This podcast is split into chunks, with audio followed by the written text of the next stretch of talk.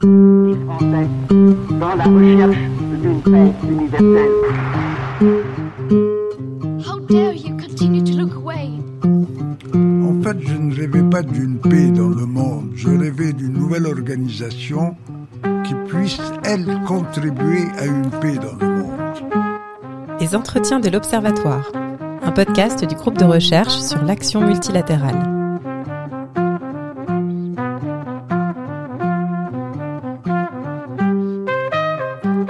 Bonjour à toutes et à tous, bienvenue dans les entretiens de l'Observatoire du multilatéralisme et des organisations internationales, un podcast qui vous est proposé par le GRAM, le groupe de recherche sur l'action multilatérale. Je m'appelle Marie-Clouy et aujourd'hui j'ai le grand plaisir de m'entretenir avec Sandrine Cotte pour parler de son dernier ouvrage, Organiser le monde, une autre histoire de la guerre froide qui est paru aux éditions du Seuil début 2021. Bonjour Sandrine Cotte. Bonjour. Sandrine Cotte, vous êtes professeure d'histoire contemporaine de l'Europe à l'Université de Genève. Et pour vous présenter, au vu de tous vos travaux, il me semble important de restituer le fil chronologique de vos recherches, qui ont d'abord porté sur l'émergence de l'État social allemand au XIXe siècle, sur l'histoire du communisme et notamment sur la société est-allemande, deux intérêts, voire passions, qui vous ont amené à ouvrir la porte d'une organisation internationale particulière, l'Organisation internationale du travail, et à nous proposer finalement dans cet ouvrage une autre histoire de la guerre froide, depuis le prisme des organisations internationales, de l'ONU, de ses agences spécialisées, mais aussi des organisations financières internationales comme le FMI et la Banque mondiale. Sandrine Koch, j'aimerais bien qu'on commence cet entretien euh, par une question euh, un peu euh, générale et à commencer euh, sur votre période historique, puisque la guerre froide, elle est souvent présentée comme un moment euh, d'affrontement entre blocs, de paralysie de la coopération. Et au contraire, pour vous, c'est une période propice pour étudier le multilatéralisme. Alors pourquoi? Alors, euh, comme je le dis souvent, j'étais pas partie pour faire une histoire de la guerre froide du tout. Euh, et euh, en réalité, ce qui m'intéressait, c'est de regarder ce qui se passait à l'intérieur des organisations internationales.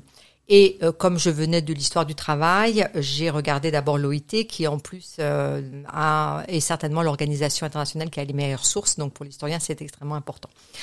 Et en regardant euh, ce qui se passait dans l'OIT, je me suis aperçu que, euh, eh bien, il y avait la période qu'on appelle généralement la période de la guerre froide, était pas nécessairement, pas partout, en tout cas pas dans le secrétariat. Elle l'était, euh, bien sûr, il y avait des affrontements, mais dans les secrétariats, elle était aussi un moment dans lequel s'élaboraient des projets communs et des projets extrêmement intéressants. Et euh, par ailleurs, euh, les, il y avait une collaboration de fonctionnaires internationaux, voire d'experts euh, des deux côtés du bloc, et ensuite effectivement des experts des pays du tiers monde. Là, on y reviendra. Et, et du coup, bah, c'était une autre vision. Donc, ce qui m'a intéressé dans les organisations internationales, en fait, en gros, si vous voulez, j'ai utilisé les organisations internationales comme un observatoire pour regarder ce qui se passait dans le monde et en même temps en travaillant sur cet observatoire, je me suis aperçue, j'ai réévalué ce qui n'était pas mon objectif au départ, la fonction même qu'elles avaient. C'est-à-dire que je me suis aperçue qu'elles étaient effectivement euh, de véritables acteurs. Donc euh, j'ai réévalué dans, ma, dans mon esprit le, le, le rôle du multilatéralisme euh, et en particulier ce multilatéralisme comme un moment euh, et comme un espace de constitution de ce que j'ai appelé donc des internationalismes. Alors justement, donc euh, ce terme d'internationalisme, il est omniprésent dans votre recherche. Vous l'employez souvent au pluriel. Euh, si vous deviez schématiquement les résumer, quelles sont ces conceptions différentes de l'internationalisme que vous mettez à jour et qu'on peut observer depuis oui. les organisations internationales? Alors c'est c'est une très bonne question, une question très importante. Alors il faut rappeler en fait les, que les internationalismes, le premier d'entre eux, c'est bien sûr l'internationalisme libéral qui se constitue dans le courant du 19e siècle et euh, qui va donc donner naissance ensuite euh, au système qu'on appelle au premier système multilatéral, c'est-à-dire la Société des Nations et l'Organisation internationale du travail, et puis une myriade d'autres organisations que je ne cite pas. Donc ça, c'est l'organisation, le premier internationalisme. Alors qu'est-ce qu'il y a derrière ce premier internationalisme? Bien, l'idée qu'au fond, en gros, je dirais, il y a, deux il y a deux sources à ça. Euh, il y a d'abord, bon, l'idée cosmopolite de Kant, euh, sur laquelle j'insiste pas, et puis euh, une deuxième idée très forte qui est que un monde ouvert, un monde dans lequel on peut faire du libre-échange, hein, le commerce, c'est un monde qui protège la paix, en quelque sorte. Et toutes les organisations internationales dans cette période, dans la période qui nous occupe, celle de la guerre froide, sont d'ailleurs libre-échangistes. Hein. Euh, le libre-échange, c'est le credo, en fait, euh, du monde international et de ce libéralisme, euh, de cet internationalisme libéral. Et au fond, le deuxième internationalisme, celui qui est resté comme l'internationalisme dans la tête de la plupart des gens, c'est-à-dire celui de gauche, le socialiste puis communiste, se construit en opposition à ce premier internationalisme, c'est très clair hein, en fait dans le manifeste du Parti communiste de Marx de 1848. Et euh, l'idée, c'est donc à partir de ce monde ouvert de créer les conditions d'une plus grande égalité. Donc, au fond, le premier internationalisme d'internationalisme qui prend pour, euh, pour, pour, pour, thématique essentielle l'échange, les, la liberté, euh, euh, et bon, la paix aussi. Et puis le deuxième internationalisme, c'est créer un monde plus égal, euh, donc euh, avec l'égalité. Après, bon, ça se, développe d'autres formes d'internationalisme.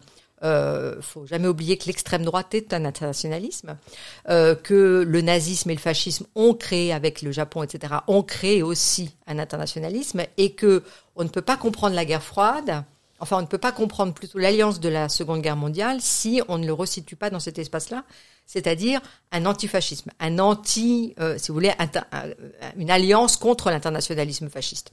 Je, je, me permets de rebondir. En, en quoi le, les courants d'extrême droite forgent aussi leur internationalisme? Bah parce que euh, alors justement là, il faut revenir sur ce qu'on appelle sur la définition que je donne moi de l'internationalisme, c'est-à-dire l'internationalisme, c'est trois choses selon moi. Euh, c'est bon un projet, Or, il y a un vrai projet d'organisation du monde, aussi bien euh, chez les libéraux, euh, chez évidemment les socialistes et les communistes, que chez les fascistes. Euh, ensuite, deuxième élément, la coopération, la coopération évidente entre les États ou entre les groupes, ou entre les associations, donc qui sont évidentes dans les trois cas également. Et puis les circulations, les circulations de modèles. Et là, pour le coup, euh, alors quand on regarde euh, euh, l'extrême droite de la période de l'entre-deux-guerres, on voit très bien à quel point, au fond, ça circule et qu'il y a des modèles euh, qui passent. En particulier, bon, l'Italie fasciste sert beaucoup de modèles ou de références, mais aussi le salazarisme hein, qui sert de modèle en, en, Amérique latine. Donc, en fait, là, il y a effectivement véritablement une circulation internationale des modèles. Donc, si on prend, si vous voulez, ces trois, ces, ces, trois éléments de définition, on pourrait sans doute en ajouter, mais c'est juste pour mmh. simplifier. Mmh. Eh bien, on peut vraiment dire que euh, y a une véritable internationale fasciste et, d'ailleurs elle existe toujours une, une internationale d'extrême droite euh, dans le monde de l'entre-deux-guerres, euh, dans la Seconde Guerre mondiale, etc., qui donne lieu effectivement aux alliances, aux alliances de la Seconde Guerre mondiale. Alors dans votre ouvrage, vous accordez une certaine importance à des réflexions sur des thèmes qui sont assez peu explorés dans les travaux sur les organisations internationales, notamment aussi à des discussions qui n'ont pas forcément donné naissance à des grands projets ou à des grandes réalisations. Donc c'est un petit peu ce qu'on retrouve dans la catégorie de ce qu'on appelle en, en, sciences politiques, en socio-histoire, les possibles non advenus. Moi, il y en a un qui, qui m'a particulièrement euh, intéressé, c'est les développements que vous consacrez euh, à la petite enfance et à la manière dont les représentants soviétiques ont tenté, à l'OMS notamment, l'Organisation mondiale de la santé, euh, de sortir d'une conception strictement biologique de la famille pour rappeler la responsabilité de la société dans l'éducation de l'enfant, suscitant du coup une contre-mobilisation du côté occidental avec l'appui des églises, mais aussi d'autres réseaux. Alors moi, c'est un exemple que j'ai bien aimé, mais je trouve qu'il pose une question générale, c'est comment est-ce que vous avez fait la part des choses entre ce qui relève justement du, débat fondamental pour comprendre les organisations internationales ou l'internationalisme, ce qui est plus secondaire, et, et pourquoi faut-il regarder parfois du côté de ce qui n'a pas marché? Comprendre euh, le multilatéralisme Alors moi j'aime beaucoup cette question parce que en fait mon livre il est construit comme ça. J'ai sélectionné un certain nombre d'exemples effectivement pour expliquer et pour illustrer la manière dont je travaillais. Euh, pourquoi j'ai choisi euh, la famille et c'était pour montrer que dans les organisations internationales, il y avait eu débat sur ces questions-là, qui me semblaient être des questions absolument essentielles, puisque c'est quand même les projets d'organisation sociale se structurent d'abord à travers la conception de la famille, puisque c'est le noyau de base en fait de euh, l'organisation de la société. Et donc, je trouvais très important de regarder ce qui se passait. Euh, et euh, ce que ça m'a permis de voir, c'est d'une part que l'organisation, les organisations internationales, il y en a plusieurs où on discute de la famille, hein, aussi la FAO, etc., mm. pratiquement toutes. Euh, sont des espaces de discussion sur ce sujet, des espaces aussi où on produit de l'expertise sur ce sujet. Donc, euh, ça me permettait de regarder comment fonctionne une organisation internationale sur un sujet qui me semblait central. Et ça me permettait aussi de relativiser beaucoup le discours guerre froide, parce que euh, ce que euh, je, ce dont je me suis aperçu, c'est qu'à travers la question de la famille, il y avait des alliances qui se créaient, qui n'étaient pas du tout des alliances brutales est-ouest en particulier et, et, en particulier bon il y a une instrumentalisation bien sûr euh, du discours anti-crèche, euh, mais qui est un discours beaucoup plus ancien contre les pays euh, socialistes ou contre les communistes qui, soi-disant, donc voudraient annihiler la famille, alors qu'en réalité, on s'aperçoit qu'il y a des alliances avec, y compris Robert Debré, qui est un médecin qui n'est pas particulièrement à gauche d'ailleurs, et qui lui-même soutient une médecine sociale avec une médecine, une, une médecine donc des jeunes enfants en institution, etc. Donc du coup, si vous voulez, euh, ce que ça me permettait de regarder, c'est à travers les organisations internationales, bon, en particulier bon, la, fondation du, Centre international de l'enfance, euh, proche de l'UNESCO, qui a été fondée euh, par Achman et par, et par Robert Debré et qui était à Paris, Bon, c'est une institution dans laquelle se retrouvaient des gens de l'Est et des gens de l'Ouest. Euh, Robert Debré le dit d'ailleurs très bien. Et autour, en fait, d'un projet qui est juste un projet de venir en aide à des enfants dans le besoin, des enfants difficiles, et qui va complètement par-delà euh, les euh, oppositions idéologiques, famille, papa, famille ou, ou institution, pas institution. Ce qui est intéressant, c'est que quand on regarde les organisations internationales et quand on se focalise sur des débats de ce type, on s'aperçoit que euh, il y a euh, la surimposition d'un discours de guerre froide sur des euh, sur des thématiques, sur des préoccupations du moment qui sont des préoccupations qui n'ont rien à voir en fait avec la guerre froide et qui sont ce qu'on pourrait dire presque guerre froidisée en mmh. quelque sorte. et il y a des acteurs bien sûr qui profitent de cette situation parce que bon, l'anticommunisme, ça fait toujours euh, recette. Euh, en particulier les églises ou, un certain nombre d'acteurs euh, états-uniens, alors que d'autres essayent précisément de maintenir une espèce d'expertise relativement neutre, enfin en tout cas par-delà le discours de guerre froide, et ce genre de thématique était, me semble-t-il, très propice. Alors, au fond, la question du non-advenu, ça m'intéressait pas tellement parce que ce qui hmm. m'intéressait, c'est de regarder ce qui se passait au moment de la discussion hmm. et au moment de la constitution de cette expertise. Et par exemple, sur la question de la famille, je ne pense pas que ce soit du non-advenu. Je pense que c'est beaucoup d'advenu, hmm. précisément, puisque euh, il y a euh, bon, dans ce Centre international de l'enfance qui a joué un rôle très très important dans la diffusion d'un certain nombre de modèles et en particulier du, euh, du modèle de la crèche. Euh, qui, euh, donc euh, la crèche telle qu'elle s'était développée en Hongrie grâce à la pédiatre Amy Pickler, qui a été en fait repris dans un certain nombre de pays via en particulier un certain nombre d'organisations internationales et au fond complètement désidéologisé à un certain moment. Donc là, on voit très bien comment travaille l'organisation internationale. Elle travaille à diffuser en fait des modèles qui apparaissent extrêmement pertinents.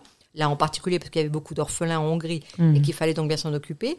Donc, et, euh, et, et, et, à le diffuser par-delà, au fond, des oppositions construites qui sont des oppositions idéologiques qui n'ont pas lieu d'être. Donc là, je pense que, par exemple, sur cet exemple-là, euh, mon avis, c'est qu'on a un possible advenu. Hmm. Hmm. C'est intéressant. Euh, vous vous accordez, et vous, vous le dites d'ailleurs même dans, dans on, l'entend dans vos, dans vos propos, euh, vous accordez beaucoup d'importance aux idées politiques, euh, à la question des conflits idéologiques. Euh, moi, ce que j'ai trouvé très intéressant, c'est la manière dont vous nous montrez la variété des courants, y compris au sein d'un même courant, que ce soit l'anticommunisme ou le communisme. Et vous montrez, vous faites assez attention pour chaque acteur à, à, redévoiler un petit peu sa généalogie partisane, ses affinités. alors, moi, j'ai un petit peu deux questions. Euh, une qui est, est-ce que vous pensez que dans les travaux en général sur les organisations internationales, on fait suffisamment attention à cette dimension de des idées politiques? Moi, j'ai l'impression que non, mais euh, je serais curieuse de vous entendre. Et comment est-ce que, euh, pourquoi est-ce que c'est intéressant d'étudier les idées politiques si on part du principe que quand même, malgré tout, les secrétariats et les fonctionnaires internationaux qui constituent un peu votre, le cœur de votre recherche sont quand même incités à des formes de réserve? Donc du coup, jusqu'où est-ce que c'est important de connaître leur généalogie politique, sachant même qu'ils doivent quand même beaucoup la retenir Voilà, j'aimerais bien vous entendre là-dessus. Alors, euh, oui, question très intéressante. Euh, bon, là, il faut répondre à plusieurs niveaux. D'abord, euh, je ne pense pas que je m'intéresse beaucoup aux idées politiques des fonctionnaires eux-mêmes. Au fond, c'est pas du tout un objectif pour moi, parce que même si ils en ont des idées politiques et ils en ont, euh, ça joue pas nécessairement un rôle dans la manière dont ils euh, produisent leur expertise ou dont ils réfléchissent sur un sujet. Je pense personnellement que les fonctionnaires comme les experts qui sont recrutés par eux dans les organisations internationales euh, ce qui est plus important pour comprendre la manière dont ils vont saisir un problème, c'est leur formation. C'est-à-dire, c'est là d'où ils viennent du point de vue de leur formation. Moi, je fais par exemple pour l'Organisation internationale du travail une assez grande différence entre les juristes et les économistes. Je pense qu'ils ont une saisie du problème qui est relativement euh, différente étant donné leur formation, étant donné l'expertise qu'ils ont développée. Ça ne veut pas dire que leurs opinions politiques ou leur sensibilité politique ne jouent aucun rôle. Je pense par exemple aux fonctionnaires qui travaillent ou qui ont travaillé en particulier à l'ONU et en particulier la CNUSED euh, dans, euh, euh, dans, dans l'aide au développement. Là, on hmm. a un groupe de gens relativement homogènes. Alors, est-ce qu'ils sont politiquement très marqués? Je sais pas, mais enfin, ils viennent des théories de la dépendance, ils ont une analyse qui est pas forcément marxiste d'ailleurs, hein, du hmm. tout, mais euh, ils sont teintés d'une certaine, euh, d'une certaine manière de penser les rapports entre les pays en termes de dominant-dominé, hein, de dépendant et avec, avec l'accumulation en fait des formes de, euh, euh, des formes de dépendance. Bon, euh, ça, c'est la première chose. La deuxième chose, pourquoi je me suis intéressée aux opinions politiques indépendamment donc de la manière dont elles mmh. sont euh, mises en œuvre à l'intérieur de la fonction publique internationale, c'est parce que c'est comme ça qu'on pense la guerre froide et que je pense que l'idéologie joue un rôle important. Et là, si vous voulez, euh, ça me permet de, de, de, en gros, de préciser quelque chose. Quand je regarde les organisations internationales, euh, quand on d'ailleurs quand on regarde les organisations internationales, il y a plusieurs choses à regarder. Hein. À mon avis, il y a trois choses. C'est ce que j'explique un peu dans l'introduction du livre. Il y a les secrétariats qui fournissent les sources que j'utilise. Donc, euh, elles, sont, très utiles, évidemment. Très important, il faut les comprendre et c'est, c'est complexe. Le ticket d'entrée est assez mmh. élevé, à mon avis, quand on travaille sur ces organisations. Euh, deuxième niveau, les assemblées générales. Là, c'est du politique parce qu'on a des représentants diplomatiques et eux, en fait, ils ont une parole politique. Et donc, il faut les écouter. Et souvent, ils sont plus intéressants que ce qu'on imagine. Donc, l'assemblée générale, moi, je la réévalue beaucoup. J'ai réévalué par exemple l'Assemblée générale de l'ONU. Bon, il se, trouve, il se trouve que je rentre en plein dans un certain nombre de préoccupations justement du Gramme sur ce sujet, mais je suis entièrement d'accord. Euh, et puis il y a un troisième niveau qui est ce qu'il y a autour des organisations internationales. Et d'ailleurs, dans mon livre, je n'utilise pas que les sources produites par les grandes organisations. Mmh multilatérale, j'utilise aussi les sources produites par, par exemple, la Confédération internationale des syndicats libres, la FSM, la Fédération syndicale mondiale, euh, la Fondation Ford, il y a mmh. beaucoup de politiques, hein, euh, la Fondation Rockefeller, etc. Donc, j'essaye d'utiliser des choses autour pour arriver à comprendre en réalité quel est l'écosystème à travers lequel se construit en fait le discours que l'on entend éventuellement dans les organisations internationales. Et là, il y a beaucoup de politique, donc je suis obligée de le prendre au sérieux ou les grandes organisations anticommunistes, par exemple. Et, simplement, euh, ce que j'ai vraiment essayé d'éviter, c'est de plaquer sur ce que j'étais en train de faire le discours très dichotomique de la guerre froide, parce qu'en réalité, euh, euh, il y a vraiment une infinie nuance de positionnement, y compris d'ailleurs, bon, on le sait très bien quand on étudie le bloc de l'Est, qui est soi-disant un bloc totalement monolithique. Euh, j'ai beaucoup travaillé là-dessus et puis euh, avec beaucoup d'autres. C'est pas du tout monolithique, c'est pas aussi monolithique que ce qu'on dit. Effectivement, ce sont pas des démocraties, ce sont des pays, des régimes de dictature. Là-dessus, il y a rien à dire. Mais il n'y a pas en fait de monolithisme total de la pensée. Et cette absence de monolithisme est liée aussi à la manière dont les gens sont situés à l'intérieur de l'appareil d'État. Voilà. Donc, il faut faire très très attention. Et euh, seulement si on est conscient de ça, on peut comprendre comment ça a été possible de travailler ensemble à l'intérieur des organisations internationales. Alors non seulement c'est pas monolithique, mais vous montrez aussi euh, ce que tous les projets, les propositions de réforme qui émanent aussi du, du bloc de l'Est. Alors est-ce que vous pensez que votre livre il pourrait être lu comme une sorte de réhabilitation du communisme dans une période où justement vous montrez que l'internationalisme actuel est un internationalisme globaliste qui un, dévoie un petit peu, si on vous lit bien, les principes un peu fondamentaux de, du multilatéralisme en tant que vraiment coopération internationale? Alors deux choses. C'est pas une réévaluation du tout du communisme. Euh, je pense que c'est un régime, c'est un modèle de société qui a échoué euh, très clairement. Euh, D'abord, il a échoué économiquement et puis il a échoué juste à, à séduire sa population. Donc, c'est peut pas être un modèle. Donc là-dessus, c'est simple. sur le globalisme, je suis contente que vous posiez cette question parce que je pense qu'il n'y a pas d'internationalisme globaliste justement. Mmh. Pour moi, le globalisme, c'est le contraire même de l'internationalisme. Euh, le, le, les internationalismes, comme je les ai définis, c'est quand même des projets d'organisation du monde. À chaque fois, donc, quel qu'il soit, y compris le tiers-mondisme dont on n'a pas parlé, on a un projet de réorganisation du monde, donc, dans le tiers-mondisme, avec l'idée d'une plus grande égalité, d'un plus grand partage des richesses, etc. Bon. Euh, le globalisme, c'est une mise en concurrence. C'est vraiment, c'est vraiment l'institutionnalisation de la mise en concurrence. Pour moi, il n'y a pas de projet international globaliste. Et d'ailleurs, c'est pas du tout un hasard pour moi si précisément le globalisme tel qu'il se met en place, donc euh, tel qu'il se déploie dans, les, à la, dans la deuxième moitié des années 70 puis dans les années 80, et ensuite le globalisme, bah, de quoi en fait il accouche? Il accouche du populisme et du protectionnisme. Mmh. Pour moi, c'est pas du tout contradictoire. Ça va mmh. absolument ensemble. C'est précisément cette espèce de, euh, de, de, de mise en concurrence euh, institutionnalisée bah, qui produit euh, les réactions euh, qui sont les réactions euh, antilibérales. En fait, le globalisme, pour moi, fondamentalement, il accouche de l'antilibéralisme. Hein, il le produit. Mmh. Euh, voilà. Sandrine Cotte, on arrive déjà à la fin de cet entretien. Alors pour conclure, euh, est-ce que vous pourriez nous dire d'où vous vient cette passion pour l'internationalisme? Ah, ah bah, c'est biographique évidemment. Hein. Donc euh, moi, je viens d'une famille très très très international par ses origines. Euh, Moi-même, donc, je vis entre, je dirais presque quatre pays, hein, puisque je vis, euh, euh, je travaille en, en Suisse, euh, j'ai grandi en France, euh, je fais de l'histoire allemande, enfin, j'ai fait longtemps de l'histoire allemande, et je vis la moitié de l'année aux États-Unis.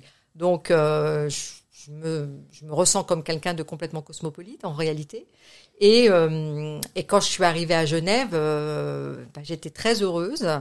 Euh, de, euh, de l'idée de ce cosmopolitisme autour de moi. Et là où j'habite, par exemple, mes voisins sont tous de nationalités différentes, ils parlent tous des langues différentes. Et euh, bah, c'est le monde dans lequel je me sens bien en réalité. Et, euh, et, et, c'est vrai que j'ai un peu envie de le défendre.